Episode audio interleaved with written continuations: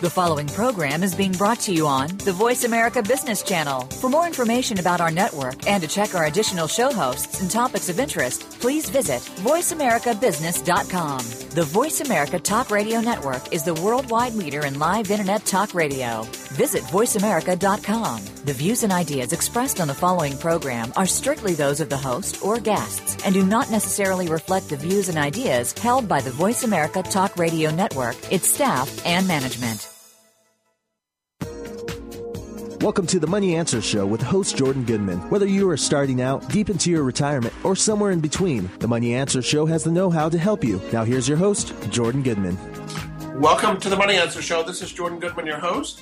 My guest this week is James Awad.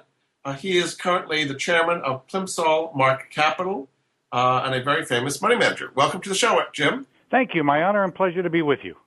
Let's start with your background a little bit and tell us your uh, history and how you got to uh, where you are today. Okay. Well, I was a, uh, a small cap core value investor for uh, many years. Started my own firm uh, in conjunction with uh, Raymond James in 1992. Sold it to Raymond James in 1997. Took a 10-year um, uh, contract, and I left in 2000 uh, and seven, uh, a typical case of um, an, an entrepreneur selling to a large company and uh, deciding after a period of time that uh, uh, w- w- would rather be entrepreneurial than working in a large company. So uh, I, I, I left and and uh, on on uh, you know reasonably friendly terms. And uh, a business school classmate of mine, who I've known since 1967, had been at my uh, on my board at Awad Asset Management. His name was Tom Barry, and he was the CEO of Rockefeller. Uh, the Rockefeller family ran all the Rock- Rockefeller family for many years. And he had started a firm in 1994 called Zephyr Management, which was um, uh, formed to manage emerging market investments for the Rockefellers and the families that invested with them.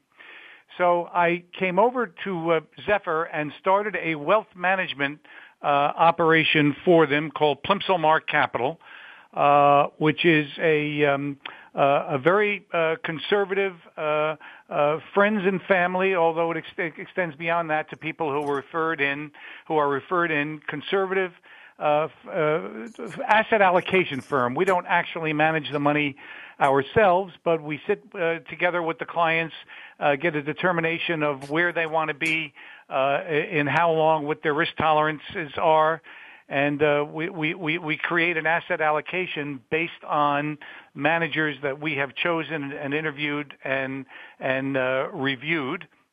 Uh, okay. We have a very senior investment committee consisting of myself, uh, Tom Barry, the uh, uh, the founder of Zephyr, Bruce Lueck, who ran the Dayton family money of Dayton Hudson, Steve Canter, who ran uh, Dreyfus, Don Kurtz, who ran the General Motors pension plan, and uh, Steve Bates, who ran emerging markets for J.P. Morgan Fleming, and then my associate at the Mark, Bill Hall.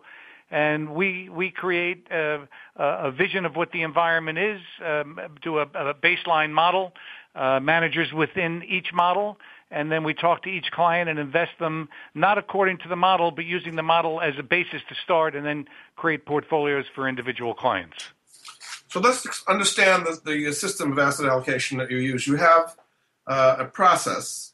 So why don't you kind of briefly describe the process you go through in figuring out what is appropriate for each individual client? Right. Okay. So uh, we, we, we break the investment world down into a couple of different categories. Uh, the main one being growth uh, and, and that would be uh, customers who are uh, interested in uh, long-term growth of, uh, of capital, and we have a, um, uh, a, series of managers that we've identified uh, within that category. And then uh, there has been a risk of deflation uh, recently, um, and and um, so we we have a fund that we use as a protection against deflation, as many people as are worried about deflation are worried about inflation.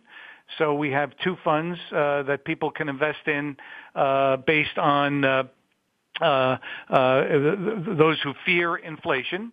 Then we've got a, a developing market, uh, which which really is a, a subset of, of, emerging markets and frontier markets. for those who want participation in the higher growth in emerging markets, and then we have um, uh, an absolute return uh, non-correlated uh, group of um, uh, of managers, and we have um, uh, three managers in that strategy. Is that private equity in long and short? Is that what you mean in that category? Yeah, yeah. Some of them are. Uh, one of them is uh, complete long short. One of them is a multi-manager. Uh, uh, uh actually, actually, two of them are a multi-manager uh, uh, uh, long short and a variety of um, uh, strategies. One of them is a more traditional long short equity manager, and two of them are um, uh, more more diversified manager of manager funds uh, who who invest in a a, a, a wide a wide variety of um, different investment vehicles to create an absolute return non an attempt at creating an absolute return non correlated investment program. So you have all these different, it's kind of whatever happens in the world, you've got something that can benefit from it. Is what you're saying, basically. Yeah, exactly. And then the clients can tilt uh, uh, depending on on their um, uh, uh, preference. I mean, some clients want more in emerging markets than in in traditional growth. Some are more worried about inflation than deflation. Uh, some are uh, more interested in absolute return than relative return. So we pick and choose from the model and the managers to meet each client's uh, objective. And of the many, many managers out there, how do you pick the managers that are best in each of these different disciplines? Right. Well, we've all been knocking around for uh, more than a few years. I personally have been doing it for 45 years. So we we we, we tend to know uh, particular managers and particular management organizations. Uh, and I'll give you an example. Uh, uh, uh, Tom Barry, the founder, spent many years at T. Rowe Price as director of research and running the um, New Horizon Fund. So we have good relationships at um, uh, T. Rowe Price. Uh, and and get to the right people at the right time. One of our members is uh, on the board of the Sit investment firm in uh, Minneapolis, and so uh, we can um, uh, uh, get good insight into what's going on in those firms. in terms of um, long short. Uh just to give you an example, uh I've known a fellow called Lee Cooperman since 1969. And uh, if I need to see Lee at any time, I can see him. If I have an email question, he'll usually return it within a few minutes. So we generally deal with managers where we know the people, we know the vehicles, and we can um, uh, monitor them, monitor them on a um, uh, pretty regular basis. Now, you say the Plimsoll process is different in uh, kind of risk versus return. How is your view different than the conventional view? Well, in terms of breaking down, uh, most most uh, investment firms will look at uh, large cap uh, core, large cap value, um, uh, you know, small cap growth versus small cap value. There there are very traditional uh, boxes that that uh, uh, traditional firms uh, use, and and most people. I'm on you know several investment committees and uh, my church, et cetera. And uh, the traditional approach, and we're not saying this with any denigration because it, it worked for many people for many years, and they, they do it by style box in terms of the uh, the manager. We prefer to do it uh, uh a, a, a, different way, look, categorizing the risks and the opportunities as growth, deflation, inf- inflation, uh, developing opportunity, and um, absolute return. So it's a conceptual bias uh, that um, uh, uh, works for us in terms of uh, uh, uh, matching the complexities of the market to a to a process and an ideologically that we can understand and explain to our clients. And then you also have a different view on diversification compared to the conventional view. How is the Plimsoll view different than the conventional yeah, view? I would say that we have um, uh, less less managers than uh, uh, than most. We have a total of uh, 18 uh, on the platform, uh, but the the model will have uh, well actually has 11, 12 people, 12 uh, managers in it. We can drill down deeper and and and add other managers other than those in, in the proposed model, approved managers. But we're basically going with um, uh, 12 managers and understanding that it is it, there is a conservative bias. Uh, the idea is to protect capital uh, in down markets, to participate in up markets, never to be uh, the hottest kid on the uh, block, which I will tell you provides challenges uh, in years like 1999, 2007, and 2013, when when the markets go up uh, consistently on a uh, on a sustained basis, uh, and and you're focusing on risk preserva- risk control, preservation of capital. Um, uh, you have to have to re- remind clients of what the, the long-term goal and the strategy and the, the, the, the discipline that you've implemented. Because uh, when the markets are smoking, you know, every, no matter how good the client match and how well you've thought it out, um, uh, people do tend to get a little bit anxious when the markets are screaming and they're just participating. Oh, they they want to get in on the game while it's hot. Yeah, and yeah, then absolutely. Uh, uh, on the other side, say it take a 2008.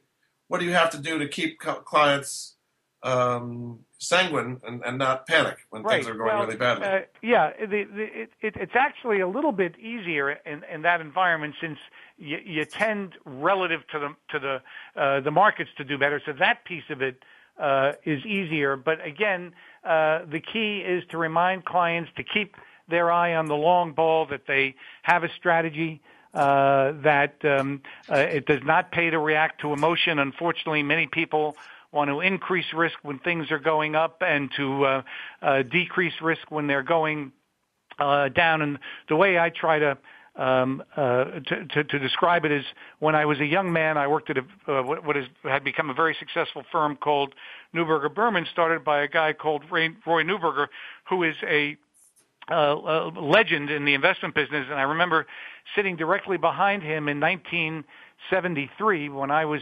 27 and I think I had lost a third of my net worth and I was showing all of the emotional shock of that and he turned around and said to me, uh, young man, always have fear when others have greed and always have greed when others have fear and it's something I've remembered ever since, and and that is to stay disciplined and possibly uh, reduce risk when things are terrific, and uh, maybe to err a little bit on the other side when things are not so good, and to to try to nudge people into um, you know rebalancing to, to, to take advantage of of the decline and on, on on the riskier side of their asset allocation.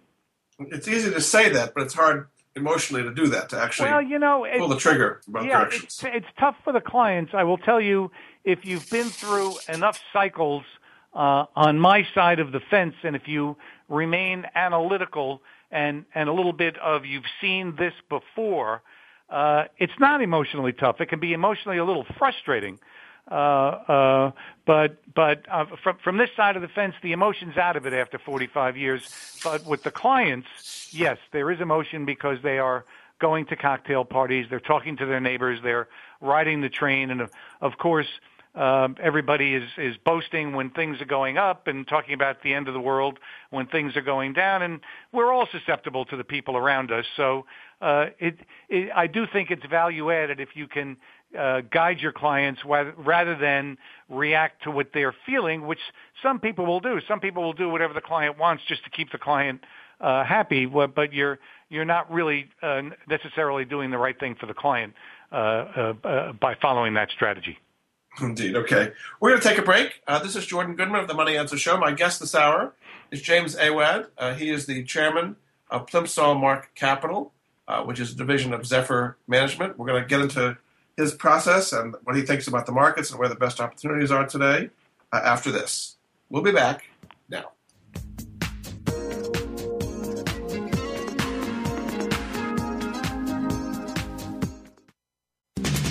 We're always talking business. Talk to an expert. Call now toll free 866 472 5790. That's 866 472 5790. Voice America Business Network. Everybody needs expert advice when they look to develop their personal brand. Join Rochelle McCrary for The Leader and the Muse. Rochelle and her guests will bring you practical tips and tools to help you build your brand in ways that propel you into greater personal and business success. For strategies, stories, and much more, tune in to the Voice America Business Channel every Friday at noon Pacific Time, 3 p.m. Eastern Time for The Leader and the Muse. And get ready to take your brand to the next level.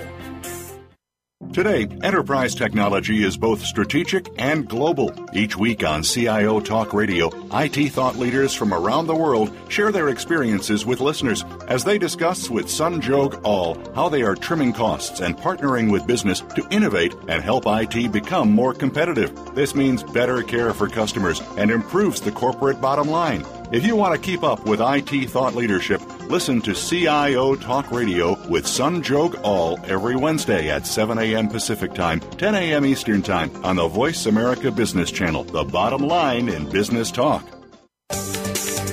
From the boardroom to you, Voice America Business Network.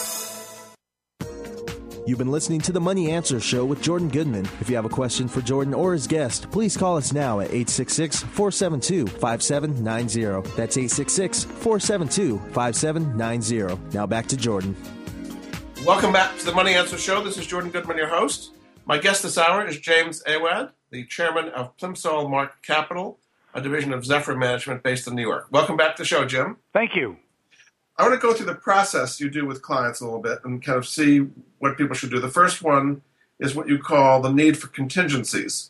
So, uh, what is that as far as uh, beginning their investment portfolio? Well, they they need to have a certain amount of um, uh, uh cash reserves uh, simply for what what uh, they they might need on an emergency basis. Um, uh, for uh, whatever is going on in their life. For instance, they may have a student with a um, scholarship, but the scholarship is at risk, or uh, they may have uh, a, a roof on the house that uh, uh, might or might not need to be repaired, or uh, it could be that their job uh, is not at risk, but you su- suspect that maybe it's at risk, so you keep um, uh, a certain amount of um, uh, money simply for uh, a, a contingency emergency. So in today's world, where you're basically earning zero on it, are there places to earn something uh, as opposed to nothing on the kind of emergency money? Uh, yeah, well, uh, the problem is that the, the, the more the return, uh, the more the, the, the, the potential for, for some erosion. Let me give you an example. Uh, you can put your uh, money uh, into a deflation hedge uh, the T. Rowe Price Strategic Income Fund, which pays a little under three and a half to four percent, depending on where the price is, and it's got a um, uh, a, a four-year effective uh, duration.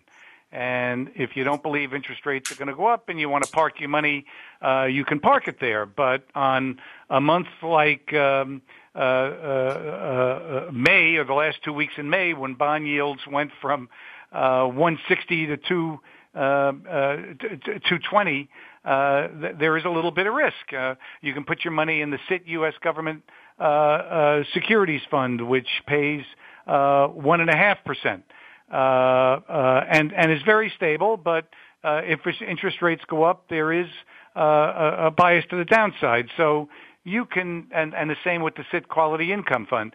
So you can eke out a little bit more of a return, but understand that uh, there is no free lunch. With a little bit more return, there is a little bit more risk. Yeah. Uh, I just want to kind of get your overall view of where we stand in the economic cycle now. The stock markets have really been very strong. Uh, interest rates have started to back up here. Um, are we still in the the midst of a, a huge uh, bull market here, or some yeah. people worried it's starting to get age, aging? Yeah, this is this is. I've got to tell you, it's really hard today. And let me go through the positives and the negatives and and draw a conclusion for you. Uh, you know, the positives are that the U.S. economy is growing. Uh, corporate profits are growing. U.S. corporations are in fabulous shape, and you know their creditworthiness is probably better than most sovereign uh, uh, creditworthiness, creditworthiness, and their margins are at record levels. Uh, stocks are not yet expensive uh, on most models. Uh, there are very few investment alternatives to stocks. You know, gold isn't working, commodities aren't working, fixed income has um, uh, historically low returns, and the market has a tremendous, tremendous amount of momentum, quite frankly, and it's going to it's to go up until it doesn't. Uh, the negatives are that stocks are no longer cheap. They're not expensive, but they're not cheap. They're a little bit above um, uh, fair value by most models, and I'm having them at about 16 times uh, uh, earnings. Uh, number two, stocks are up a lot, and there are a lot of hair trigger uh, and and computer driven uh, uh, uh, managers out there where if the momentum is broken, they won't think about it, analyze it, analyze it. They'll react to it quantitatively, and declines beget declines. Uh, I am concerned by the amount of speculation in the uh, credit markets. Uh, you're almost back to 2007 levels uh, in in terms of the loss of discipline in the um, credit markets, covenant light loans. I think some companies are getting access to money uh, that might not uh, might should not have access to money. Uh, uh, they have the same issue in Europe, but the, the, even there, their economies are not growing. At least our economy uh, is growing. And in case nobody noticed it, uh, there are a lot of geopolitical risks in the world uh, particularly in the Middle East, that one or two accidents, you could be talking about the availability, not only the price, but the availability of oil. So my feeling is, you know, the market's going to go up until it gets overvalued, uh, unless it's disturbed by an accident. And an accident would come out of either the credit markets uh, or or a geopolitical event. So uh, uh, in, in line with my strategy not to try to maximize the last piece out of a rising market, um, I would stick with with a uh, an approach that worked very well up until two weeks ago, and that more aggressive managers uh, are now eschewing, which is to stick with uh, uh, global companies with rock solid balance sheets, global exposure, um, uh, uh, good dividends. You know, if you can get three or four percent on the dividend and uh, three or four or five percent on the earnings, and you're uh, especially in a retirement account, that's a very good total return over time. And and I would not downgrade into some of the more uh, lower quality, um, uh, uh, longer term, lower quality companies. When yields started to rise. A couple of weeks ago, everybody said, and and sold with a vengeance. The income-oriented stocks switching into cyclicals and uh, uh, technology, uh, and even a little bit into commodities, although not hugely. Uh, with the idea that you want to, uh, you, you, that, that in the latter stages of an economic and market rally, you get the most out of lower quality cyclical. Well, you know, I, I may be wrong, and if I'm wrong, I'll, uh, I'm happy to under participate, but my feeling is when you look at the economy, the growth is medium. Uh, the data every day show that, including today's, that uh, any backup in rates will likely be self-fulfilling in that it will dampen the economy, mortgage rates, uh, uh, et cetera. Uh, and, and that, so you stay in, but you stay in with quality. And, and I would add that with, with emphasis and underlines and capital letters, uh, in the fixed income markets, I would move from, uh, junk rated to investment grade even though the yields might be less. So you stay in. There, there's still there are still chairs at the table, but in line with my statement about um, uh, having a little bit of fear when others have greed, uh, I would I would reduce risk, not increase it. Uh, you know, after the markets um, uh, more than doubled in price. So you wouldn't kind of go with the general consensus that we've reached the all-time low in yields and rates are going to start rising, and that'll hurt interest-sensitive stocks like utilities and REITs and MLPs and areas where they've done so well because of their high yields. You, yeah, you don't well, think I wouldn't, yeah, I wouldn't say I totally disagree. What I disagree is with the, the degree, the momentum, uh, and the forecasts. I think that rates have reached their low. Most probably, if they haven't, we're in big trouble. Uh, because that means that the economy is going to, uh, uh, for some reason, roll over. But I think the increase will be moderate uh, uh, uh, and gradual, and not dramatic and and it's it, it, it, it's one where you can still get a reasonable total return from properly chosen income vehicles. Now, you know, you don't want to be overly exposed to a company uh, that is exposed to uh, a, a rapid and surprised increase in interest rates, either short or long. Uh, so you want to stay measured, balanced.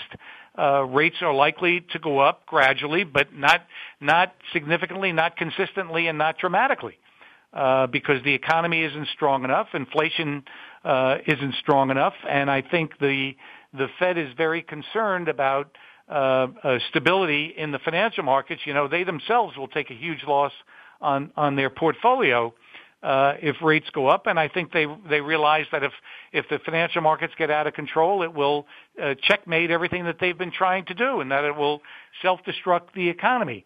So I think the Fed's going to do everything they can. Uh, I guess there is a scenario where where in spite of the Fed, the bond vigilantes uh, take the market out of control and and and take 10-year rates to three percent in a short period of time. Uh, in which case those vehicles would get hurt. But if uh, if the 10-year rate went from, I guess it's 2.1 today, uh, to 3% over a three-year period, I think that's something that most income-oriented portfolios could live with and work around. So you're saying the Federal Reserve has really done the right thing, and you're not one of the critics of them saying they're pumping all this money and it's going to eventually create some hyperinflation. You know, I I, I wouldn't go that far. Uh, none of us know the long-term implications of what the Fed has done.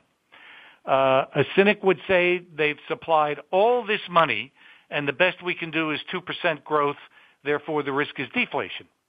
Uh, other people are going to take a more classic view and say somehow or other all this money printing has to lead to inflation, but you don't have the velocity at this point. You don't have the velocity in the turnover of that money uh, to create inflation. You know, if you had job job growth of 250,000 a month and wage demands going up, that would be the case. But there's certainly no evidence of it. I am intuitive, intuitively absolutely frightened about how the Fed gets out of this uh, long term because we've never we, we are in the uncharted, uncharted waters. We've never been here. None of us know how it's going to end. All I'm saying is the Fed knows that too and they are going to do everything they can to do this gradually uh, in, in a way that will not be disruptive to the financial markets, and and and that therefore, if you stay at two percent kind of growth, and the Fed very gradually normalizes interest rates, that would be something that the credit markets, the economy, and an income-oriented portfolio uh, could live with. And incidentally, that kind of that kind of environment would not be terrific for cyclical and, and, and lower quality stocks. You have to believe to follow that trade, which is to short income producing vehicles and go long cyclical, you have to believe that we're going to ratchet up to three and a half percent growth. And, and, and you're uh, not looking for that. I don't, I would be very surprised. I mean, all the yeah. news coming out today is, is, is, very split and would have, would have you believe that what you see is what you get. We're probably not going to roll over and we're probably not going to accelerate. So it's a down the middle kind of an economy and a down the middle kind of investment strategy is how you respond to it. And this is happening worldwide as well. You've got the Japanese really pouring money out there at an incredible pace. The Chinese are doing it. Uh, the Europeans, I mean, everybody is pouring money out.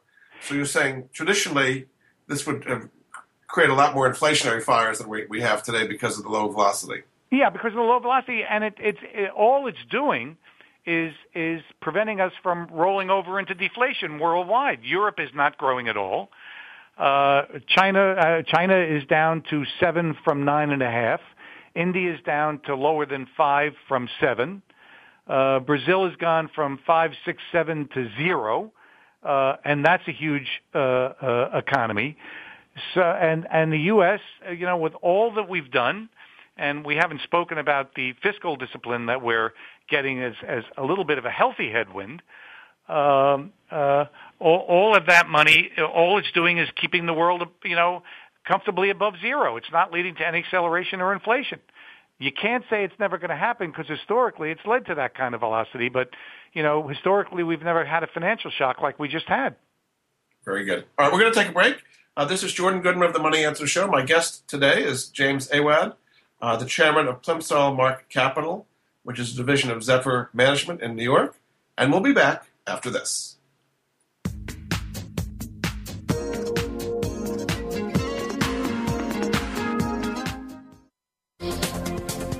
Business community's first choice in Internet Talk Radio, Voice America Business Network. Dialogue is the single most powerful leadership tool we have to make a difference in the world. Leading Conversations with host Cheryl Esposito creates a place for that dialogue. Tune into the Voice America Business Channel every Friday as Cheryl hosts new conversations among leaders from around the world in business, government, art, economics, and social change. We'll explore big ideas and everyday actions and learn how their own leadership has led them to discover a newfound sense of possibility in the world. Leading Conversations with Cheryl Esposito, bringing big thinkers together in conversations that make a difference right here on the Voice America Business Channel every Friday morning at 10 a.m. Pacific Standard Time. Everybody needs expert advice when they look to develop their personal brand. Join Rochelle McCrary for the leader and the muse. Rochelle and her guests will bring you practical tips and tools to help you build your brand in ways that propel you into greater personal and business success. For strategies, stories, and much more, tune in to the Voice America Business Channel every Friday at noon Pacific Time, 3 p.m. Eastern Time for the leader and the muse. And get ready to take your brand to the next level. Leadership is a vital skill set in today's competitive global economy. Being a leader is not enough. To succeed, you must optimize your performance and know how to imbue others in your organization with leadership skills. Practical, actionable leadership insights are the focus of Leadership Development News, hosted each Monday at 9 a.m. Pacific, noon Eastern by Kathy Greenberg and Relly Nadler on the Voice America Business Channel. Doctors Greenberg and Nadler, who coach global leaders on how to be most effective, will share their insights and contacts. The path to leadership excellence begins here. Voice America Business Network, the bottom line in business. You've been listening to the Money Answer Show with Jordan Goodman. If you have a question for Jordan or his guest, please call us now at 866 472 5790. That's 866 472 5790. Now back to Jordan. Welcome back to the Money Answer Show. This is Jordan Goodman, your host. My guest this hour is Jim Awad, chairman of Plimsoll Mark Capital, a division of Zephyr Management based in New York City. Welcome back to the show, Jim. Thank you. Uh, there are various long-term trends that you see going on. I want to kind of go into each one of them and then how they might have investment implications. One of the first ones is deleveraging. We took on a lot of debt in the past, but that seems to be happening at the private and corporate level, uh, but certainly not the governmental level where we're adding debt. So how do you see deleveraging and what are the investment implications of that? Okay, so it's it's been a restraint uh, on on uh, the growth rate of the economy. Uh, there, there's, there continues to be a debate as to how um, uh, deleveraged the consumer has become. Some of the studies show that uh, they're in much better uh, uh, uh, shape right now. Yet uh, Stephen Roach, uh, I haven't had a chance to read it, but put out a piece last night saying the numbers uh, don't tell the full story. But what we can say is, until recently, the consumer deleveraging has been a headwind uh, on the economy, and most recently, uh, the last quarter or so, the consumer has come out of the closet and has been growing their spending at about a 3% rate and has been uh, supportive of the economy. And certainly, you know, home building and auto sales uh, are reflective of that. Uh, in terms of the corporate, the corporate side is in great shape. Now, they are starting to re-leverage. Uh, uh, some of them are uh, because rates are so low and they want to lock in these rates. We'll have to wait and see uh, what the implications uh, of that are. At the state level, they've been deleveraging uh, for several years because most of them, the books, they're, they're required to balance their books, and as revenues went down, uh, uh, they've had to cut costs, renegotiate pensions and, and, and contracts, and so that's been a restraining force. And the gov- federal side, uh, although the debt continues to grow, the rate of change is slowing uh, due to the sequester and and the uh tax agreement that was put in at the end uh of last year.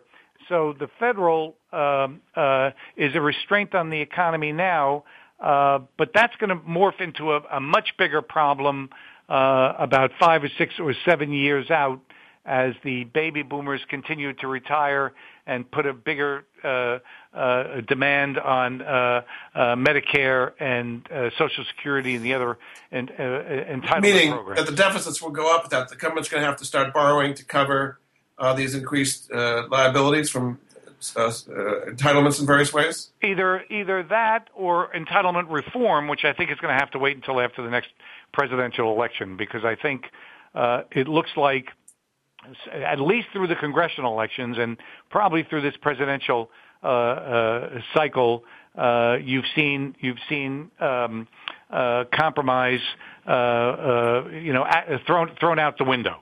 And so, at some point, you know, any rational person, and I, I think Stanley Druckenmiller laid this out beautifully in a couple of TV uh, uh, appearances that uh, we, we, we are we, we are going to have a a very dramatically changed P&L for the federal government without entitlement reform. And the question becomes, do we, are we going to do that through crisis or pre-planned? And uh, uh, uh, that's out there. Unfortunately, we don't have to worry about it for a few years, and the short-term deficit numbers are getting better, uh, which, to answer your original question, at this point is a restraint uh, on the growth rate in the economy. So, what are the investment implications of deleveraging? How do you benefit by the trend of deleveraging? Well, if you believe that deleveraging is here and is going to continue, uh, that slows the growth of the, the natural growth rate of the economy, and you want to invest in companies that um, uh, have very high market shares, uh, dominate their market shares, uh, have unlevered, healthy balance sheets, generate excess cash flow, and have exposure to the in the long term the growth in the emerging markets. I think you know the emerging markets are taking a pause here, but the big picture is the transfer of wealth uh, from the developed world uh, to the emerging world, and and they're going to have higher secular growth rates. So you're going to want to invest in companies that have uh, exposure to them. And then the other thing that's going to work in a slow growth economy, uh, investors will pay a premium for companies that can control their destiny and and have higher growth. And and so in the small cap sector, uh, I think investors will pay a premium for small cap growth companies who can grow uh, regardless of slow growth in the economy.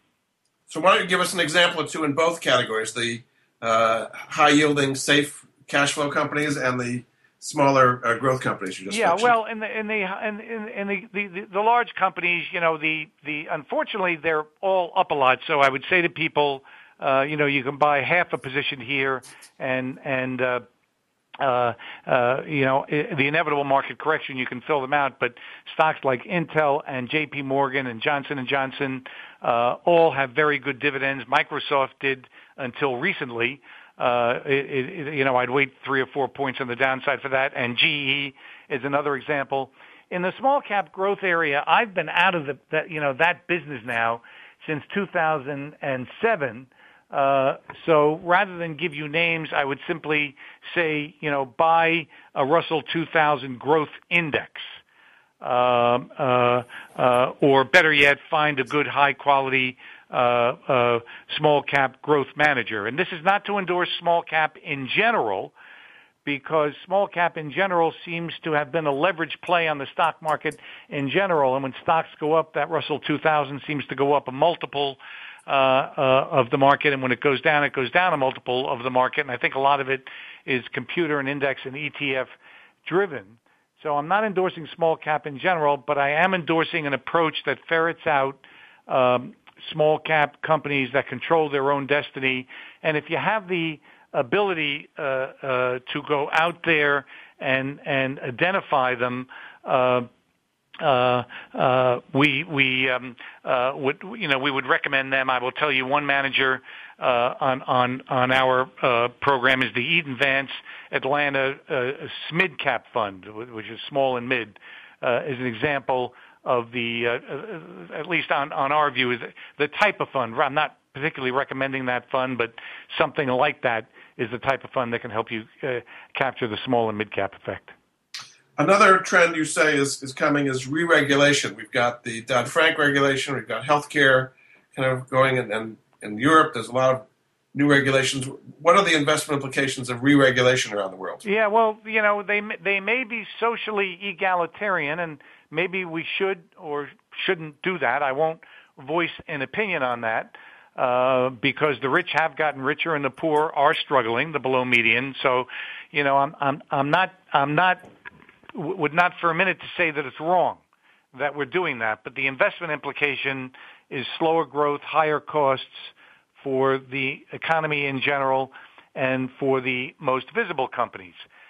So uh, again, in, a, in, in, a, in, an economy, a worldwide economy that that is restrained by that growth, you again want to invest in the two categories uh, that I mentioned: companies that can, can that can prosper, big companies that can prosper uh, and and handle the higher costs uh, uh, implicit in that environment, uh, and and then companies, uh, smaller companies that can control their own uh, destiny. And I will say that if Obamacare uh, remains intact, gets in, uh, uh, uh, enforced and implemented, and, uh, and we're with it, a ton of of uh, small companies will emerge if they, they're emerging already to help large companies invest, save money in that environment. Now, I personally have chosen to invest in a private equity fund that's going to capitalize uh, on that, run by a business school uh, uh, classmate. But I would say that Obamacare uh, uh, is is um, going to create opportunities for companies uh, that that help companies deal with Obamacare and help. Who, who would be some of the, the winners in? in uh, I mean, it's clear that Obamacare is going to get implemented. Who would be some of the winners, even some individual companies uh, yeah, that you think would benefit? I, I can't go that far because we don't do them uh, on our platform. Again, I would say that if you picked if you picked a fund like the Eaton Vance Atlanta Mid Cap Fund, uh, that that would we, we would pay them uh, to go out and and find the companies, and every good uh, small mid cap growth oriented investor, if you look uh, peel apart the portfolios, they have a large allocation to healthcare investing in companies that will benefit from that phenomenon. And who might be hurt by uh, healthcare? I mean, people are talking about the premiums going up a lot and uh, so on. Who would be hurt by Obamacare? Small companies are going to get hurt a lot. Uh, uh, and and and they are just going to have to figure out uh, uh, how to deal with it. Companies that that hire a lot of low cost workers who they previously did not insure are going to see a big jump in costs. Individuals are going to see uh, uh, possibly a very big increase uh, uh, in premiums. Uh, what what you uh, uh, what what you're doing philosophically here is taking money from those who can afford to pay to expand the safety, net for those who cannot afford to pay. I mean, that's what's going on in a societal sense. So those on the bottom will benefit. Uh, those at the very top can probably take the hit, and many in the middle are likely to get squeezed. And if you work for one of these companies, uh, uh, if you work for a, uh, a McDonald's or an Applebee's, uh, you know, you may find that your hours are cut uh, enough so that they don't have to cover you. For instance, so it's a uh, restraint on the economy. It'll be a slowing factor, a headwind yes, to the economy. Absolutely. There is no doubt in my mind that Obama, Obamacare is saddling the uh, economy with higher costs, which will slow the economy so that as a society we can expand the safety net for the underprivileged. Very good. We're going to take a break. Uh, this is Jordan Goodman of the Money Answer Show. My guest this hour is Jim Awad. He's the chairman of Plimsoll Mark Capital, a division of Zephyr Management based in New York City. We'll be back after this.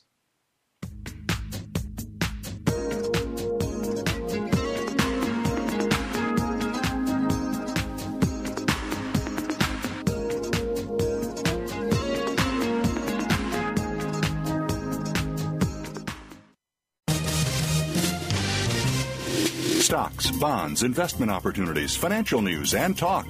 We can help. Call us now toll free 866 472 5790. 866 472 5790. Voice America Business Network.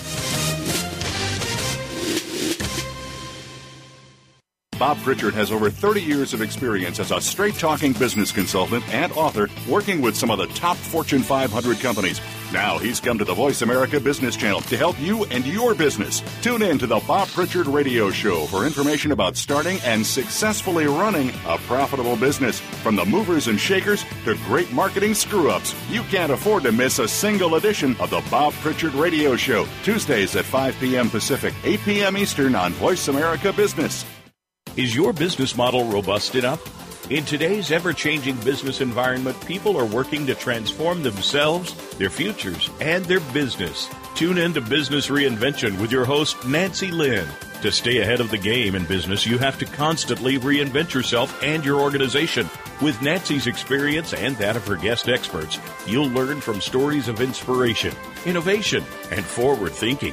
Listen for Business Reinvention live every Monday at 4 p.m. Pacific Time, 7 p.m. Eastern Time on the Voice America Business Channel. In sales, are you a lion or a vulture? Lions don't wait, they just go for it. Vultures hang around until the lions are finished and just pick up the scraps. How can you set yourself apart as a lion? Join the other aspiring sales lions and listen to Forget Patience, Let's Sell Something with host Ty Maynor.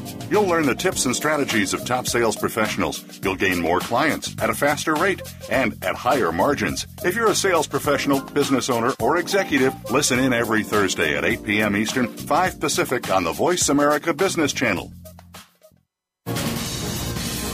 Voice America Business Network, the bottom line in business.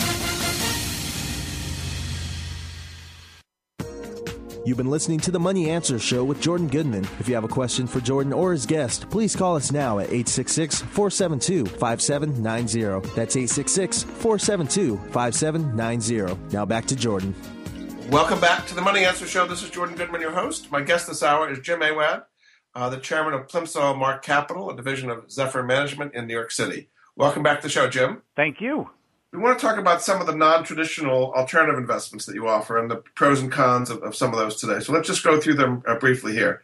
Uh, distressed equities is one where you have companies at or near or emerging from bankruptcy. what, what is the uh, up, yeah. there? Well, yeah, uh, uh, you know, I I don't exactly put you know what I would call them are um, uh, cyclical, you know, opportunity, uh, where where you have a company that that very much benefits from uh, an improving economy, that there's a leveraged effect uh, on on because of their capital structure uh, or their history. There's a leveraged effect on their uh, uh, business as a result of improvements uh, in the in the the economy. So uh, I would put in that uh, category some of the um, uh, uh, funds we've been been using. You know, Axiom International uh, has um, uh, I would call it a, a high octane fund uh, that has some of those. There's something called the Gabelli Focus Five Fund uh, that makes concentrated bets that um, uh, might be of interest to um, uh, somebody who wants, you know, some of the best ideas from the from the um, uh, uh, Gabelli uh, org- organization, um, uh, which, which I think is a you know a first class um, uh, uh, investment platform. Uh, those would be a couple that I'd mention in that area. And how about distressed debt? How is that different in today's world? Well, distressed debt um, uh, is is uh, really a uh, a specialty, uh, and and uh, uh, you have to be very you have to be very careful. There's uh, a, a lot a lot of risk in them, and I would actually rather than give you a name in that area, I would actually uh, suggest that people avoid it because the yields have come down. People chasing yields, the yields of distressed debt junk bonds have come down to historically low levels. And, and if I'm right on my view of the economy, uh, that, you know, that uh, it, it's not going to get super strong. Some of these companies have gotten money that shouldn't gotten money. And I think if you ever get back to the risk off trade from the risk on trade, uh, uh, d- distressed debt could give you a surprisingly uh, uh, uh, uh, unhappy return. So, you know, it, it is a valid investment class. I would not recommend it now. And how about what you call young enterprises, uh, venture capital and microcap equities uh, in today's environment? Yeah. So, you know, uh, venture capital we don't do uh, on our uh, platform, and it's not someplace you would come to uh, Mark for, but venture capital and private equity let me put them both in the same uh, category. If you're a wealthy investor, this is not for the not for the small investor. And you know, some of the big firms are are um, packaging some of these to make them available for the small investor, but the costs for the small investor are just too high. But if you're wealthy, um, uh, you you um, uh, there is a place for private equity and for uh, uh venture capital. Uh, in in I, now, in, take this as as I uh, fully disclosed basis. I'm saying this because it's intellectually correct. If you like, for instance, um, India. I happen to think that the Zephyr private equity fund is very good. If you're if you're interested in healthcare, uh, there's something called Health Equity Partners uh, that that I think does a very good job in private equity in healthcare. So I think you can you can uh, uh, if you're wealthy enough to do it, you can get good diversification and and and good good returns, non-correlated returns. If you can put up with the lack of liquidity by investing in both uh, private equity and venture capital. And then you talked about emerging markets a little bit before. Um, they've been very volatile, but in the long run, you think it's important to have some money in emerging markets? Yes, they are going to have higher growth longer term. And interestingly, they've underperformed the U.S. market for the last year and a half because some of the emerging markets have have uh, their growth is slowed while the United States has accelerated. So the money has gone from there to uh, uh, to the developed world, and they've underperformed by a huge amount. So it's actually a very good time, I think, if you've got a, a, a multi-year horizon to put money in emerging markets. And we've been using the Allard, uh, the Lazard emerging markets portfolio, the Harding Loevner uh, uh, emerging markets uh, portfolio, um, and and uh, uh, our own Zephyr Aurora fund, and and we've just added the Harding Loevner Frontier Markets portfolio. And what's interesting is is some of the big emerging markets fund they concentrate on Russia, China, uh, uh, India, and Brazil, and those actually. Uh, in terms of uh, Russia uh, and Brazil are certainly not high growth markets now, and and some of the growth has really migrated down to uh, countries like the Philippines and Indonesia and Thailand, and so an emerging uh, a frontier markets fund uh, should be part of your package because it's capturing some of those growth rather, rather than being weighted towards the larger emerging market geographies that are not growing. We talked a little bit about the kind of uh, inflation deflation debate, and there's a kind of argument for both sides. Uh, and you said we're basically going to be somewhere in the middle, two percent growth or something like that. Yeah. T- talk about the risks on both sides. Let's talk about first about the risk of deflation. I mean, you've got Europe that is pretty much in recession. Uh, you've got depression era unemployment in the, the southern tier. Uh, I mean, is there a possibility that Europe could drag the rest of the world into a deflationary spiral? Yes, it's possible. You know, uh, still, you know, less something more than 25 and less than 50 percent. You know, the markets have been very forgiving uh, in in in Europe. Uh, you'll notice that Portuguese, Italian, Greek yields have come way down. So there's not much room for for a surprise. And if there's a uh, a, a financial bankruptcy or a vote by the people to leave the euro and, and just forget the debt. Um, uh, you know, what would that mean? say the Greeks voted for, to repudiate the debt in effect and bring back the drachma. What would that? Uh, how well, would it that might be things? good for the Greeks and bad for the rest of the world because a lot of people would lose their money on the Greek debt, including mm-hmm. a lot of German banks. So I think what would happen is, you know, the, the Greeks could currency devalue their way out of the straitjacket that they're in. So that would be a uh, deflationary event, you're saying? I'm saying it would be a deflationary event for the rest of the world because a lot of financial institutions would be hurt big time. And I think you would see the risk, risk off trade come back to the financial markets in a big way. And that's kind of what happened with Cyprus to some extent, right? Uh, say that again? That is kind of what happened with Cyprus, and that uh, holders of uh, Cyprus debt took a big haircut. Yeah, but it was small enough so the pain wasn't so big. You know, the more countries, you know, if Greece did it, then Portugal might do it, then Italy might do it. You know, it could become sort of um, a, a, a contagious effect, and the markets might assume it's going to become a contagious effect before it does. So, uh, if that were to happen, where do you want to have your money? If, if that deflationary event happens, where do you want to have your money? The United States. In treasuries. Our banks have the uh, uh, uh, the United States have the banks have the least exposure in that. Uh, uh, so there'd be a flight to safety in the dollar and and uh, treasuries and strong corporates, is what you're saying. Yes. And, and is that someone? I mean, some people are saying they're reaching the limits of their tolerance for unemployment and pain and austerity in Europe, and that might happen. Is yeah, that possible? that could happen. That's why I'm I'm saying it's something uh, more than 25 um, uh, and less than 50. It's not it's not like one or two. Um, uh, it, it's something, and again, another reason why I don't want to get too risky in any asset class is that's lurking out there, and you could wake up uh, uh, one morning and, and not have time to react. It would happen overnight. So yes, it could happen. As, as it kind of did with Cyprus, that kind of did happen overnight to some extent. Uh, yeah, it did. It did happen, and, and they rushed to contain it. But uh, uh, you know, if it if it happened, you know, bigger or more surprise, um, uh, it could cascade. And then on the other side, what kind of inflationary uh, surprise uh, could there be? All this money that's been printing uh, for many, many years, the Fed and the Japanese and all these central banks. Well, if, if yeah, if you saw the, the the the biggest places where all this money could catch, are that would have a, a marginal effect on the world economies and psychology, are the U.S. and Japan. So if all of a sudden, you know, Japan started to grow nicely, if and and the U.S. it looked like it was going to ratchet up to a four percent growth rate. Uh, then then you you would you would start to see prices go up, wages go up, hiring go up, the money would start to turn, and on the margin you'd see uh, uh, some inflation.